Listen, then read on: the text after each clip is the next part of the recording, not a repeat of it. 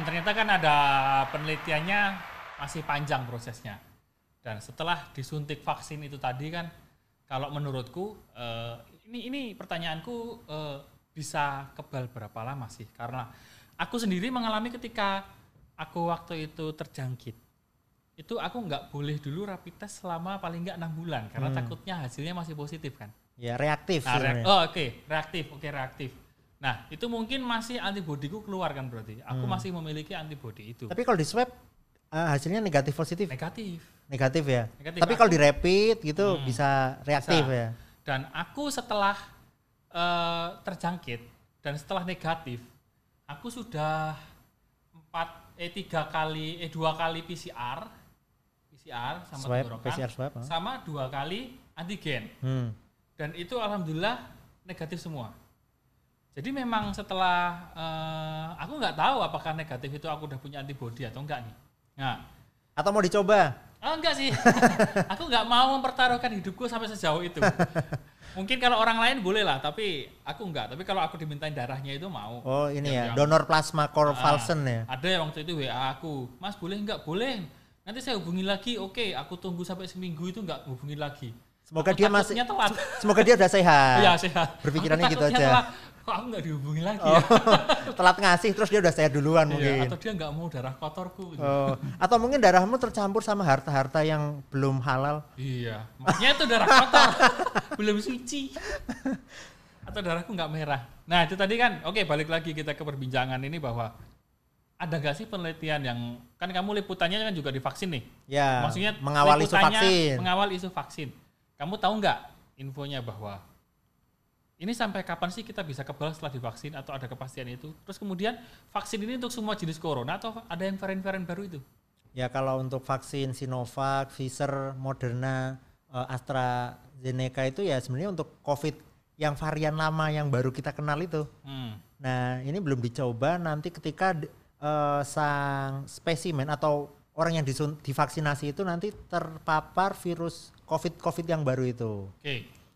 Tapi terlepas dari itu, Food, eh, mau divaksin atau enggak, sebenarnya dalam 14 hari para ahli terutama Ikatan Dokter Indonesia menyebut eh, virus COVID ini, virus SARS-CoV-2 ini sebenarnya bisa mati sendiri melawan antibodi kita. Hmm. Cuman kalau nggak diterapi dengan baik, sebenarnya tubuh kita, kehidupan kita, imun kita itu sedang dipertaruhkan antara Benar. menang atau kalah. Kalau Benar. kalah selesai, kalau menang kita sehat. Dan menurutku itu perjudian yang terlalu mahal kalau untuk Terlalu dibuktikan. mahal Iya karena kan? terkait dengan kehidupan dan nyawa. Nyawa. Dan aku sendiri menang bisa jadi karena kebetulan atau doa orang tua aja kan. Ya bisa jadi. Ya, aku nggak aku nggak tahu apakah antibodiku bener-bener mampu untuk mengalahkan atau aku waktu itu berusaha sehat aja kan. Mungkin do- orang tuamu ketika seles- eh, ketika berdoa selalu berdoa agar anaknya selalu sehat sentosa Amin. sehingga bisa menang. Padahal waktu itu sampai saat ini orang tua nggak tahu kalau aku penyintas. Ini kayaknya Eh, baru jadi tahu melalui siaran ini. Iya. Jadi maksudku itu eh, sebenarnya mungkin mungkin kita nggak bisa jawab ya karena Hmm. kita bukan expertnya juga bahwa Iya. ini bisa sampai kapan eh, orang ketika setelah divaksin itu dia misalnya akan setahun atau dua tahun nggak akan terjangkit covid karena kita nggak tahu karena pada dasarnya gini aku juga baca juga baca juga di jurnal ilmiah eh, salah satunya meningitis Hmm. meningitis itu kan bakteri yang menyerang selaput otak. Selaput otak. dan vaksin meningitis itu kenapa kok kita eh, pas mau ke luar negeri? Biasanya kan rata-rata Iya. orang mau vaksin di meningitis padahal nggak juga. Nggak harus ke luar negeri. Kamu mau vaksin meningitis sendiri pun nggak apa-apa kan? Ya nggak apa-apa. Eh, nggak harus ketika mau ke luar negeri hanya saja.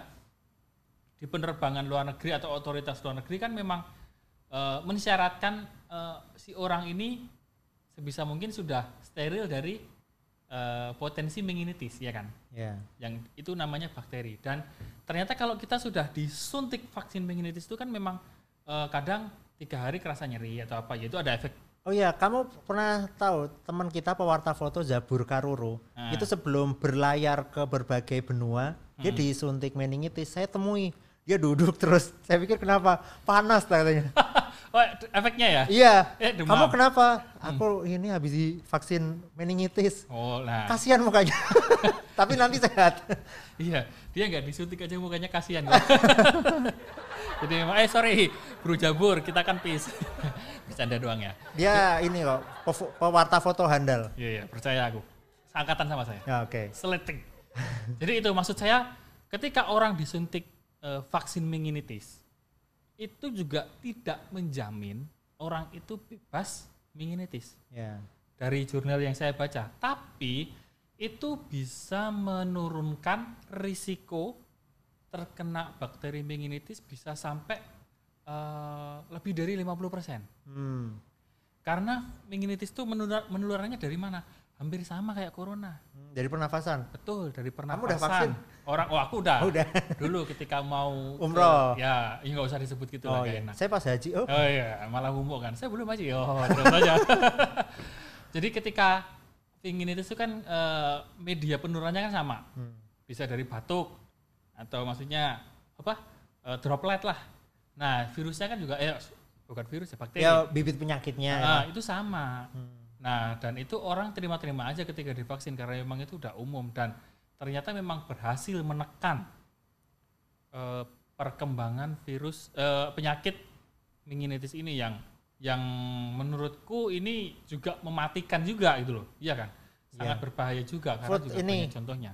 Kita sempat ber- belajar dari kasus polio yang merebak lagi. Itu Ah. kan dulu sempat divaksinasi 90-an lah. Kita kalau nonton Iya. TV, anak Indonesia. Bebas polio. Deng, deng. Nah itu, itu kan sempat di polio, eh sorry, diimunisasi, divaksinasi secara massal sampai polio habis di Indonesia. Tiba-tiba muncul lagi karena ada orang yang nggak mau pakai vaksin. Oh, jadi dia jadi media penularan ya? Iya. Karena dia nggak mau. Iya, itu ngeri juga. Walaupun dia nggak pakai HVS itu. HVS kenapa itu? Lah. Oh, kertas polio, beda keles. Terek dung des gitu. Oh iki, kowe guyonmu kok jadi hilang.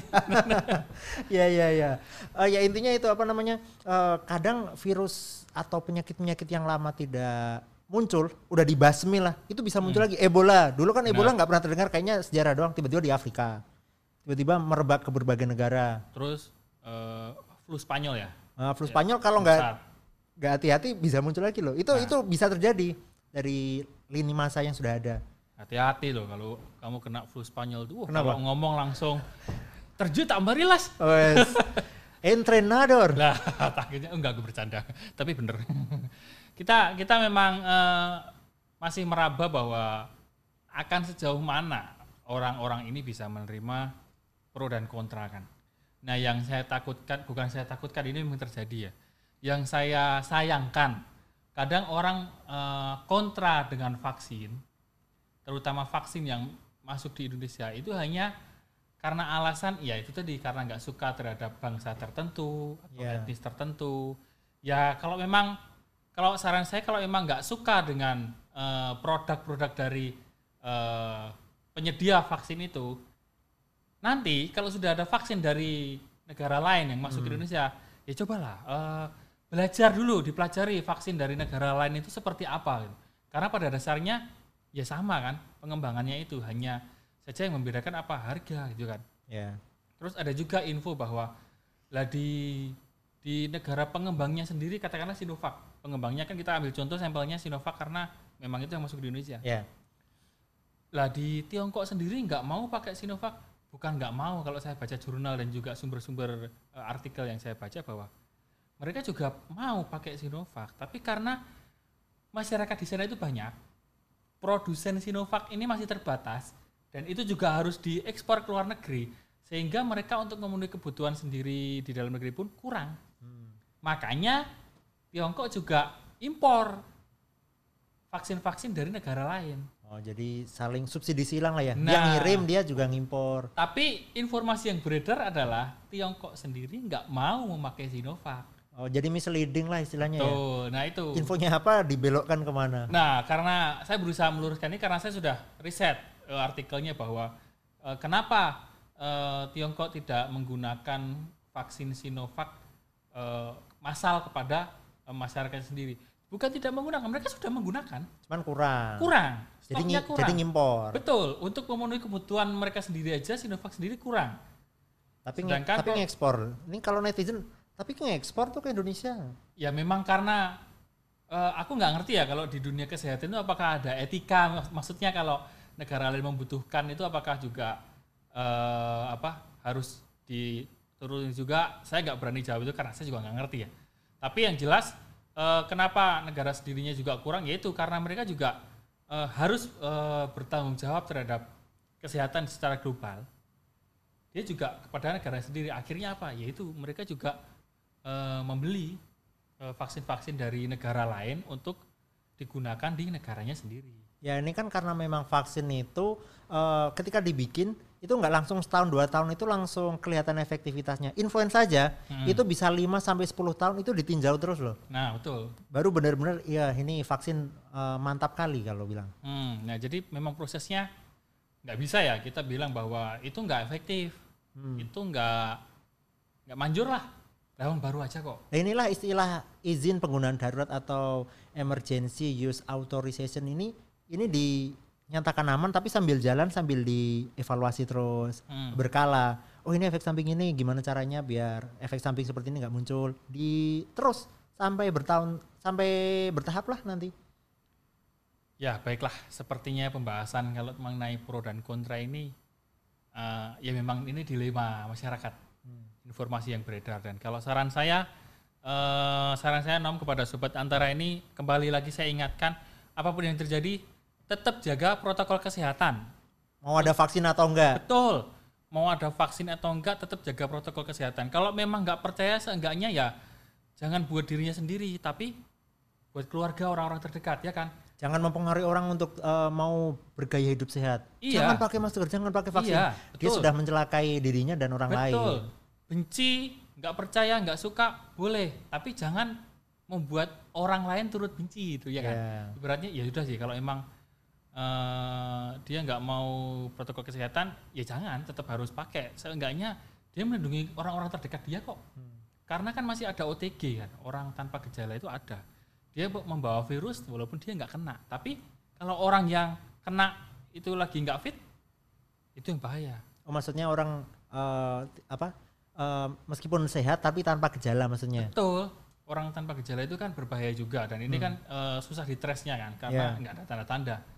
Dan eh, saran saya kalau memang informasinya kurang valid dan kurang percaya, coba deh referensinya diperluas lagi. Orang Dan- Indonesia ini kan tingkat eh, apa literasinya kan masih rendah. Dipertimbangkan lagi apa namanya eh, siapa yang ngomong, Hmm. Betul. kapasitasnya apa dan Hmm. juga untuk sering-sering tuh di media-media online di media itu kan banyak eh, hoax busternya. Mm-mm. Eh, mereka punya laman khusus untuk membasmi ataupun mengcounter hoax-hoax yang ada. Betul, jangan langsung diserap lah. Da- eh, jangan langsung diserap deh untuk informasi yang eh, dari WA atau grup-grup. Kadang grup keluarga juga suka iseng sih. Terus atau grup-grup yang hanya sumbernya belum jelas, jangan langsung diserap lah, jangan langsung di-share. Oh, Sharing dulu. Dan paling valid kalau saran saya tetap baca jurnal karena itu minimal memperkaya diri dan eh, ya ilmiah itu beda dengan kalau nggak suka media massa karena dikira menggiring-giring gini ya oke lah tapi bacalah jurnal. Jurnal ilmiah karena kalau ilmiah itu kan ada metodologinya dan dipertanggungjawabkan secara ilmiah ada aturannya khusus kan nggak boleh langsung keluar. Dan seenggaknya kalau orang sudah memahami literasi yang sumbernya itu terpercaya dan eh, ilmiah paling tidak dia akan tahu alasannya ya kan? Kenapa eh, saya tetap nggak suka tapi setelah baca, saya baca ilmiah memang seperti ini ya. Seenggaknya alasan-alasan ilmiah itu yang digunakan ketika dia berargumen itu ya ilmiah bukan opini seperti itu. Baik nom ada yang disampaikan kepada sahabat antara nom? Tetap jaga protokol meskipun ada vaksin. sampai jumpa di berisik selanjutnya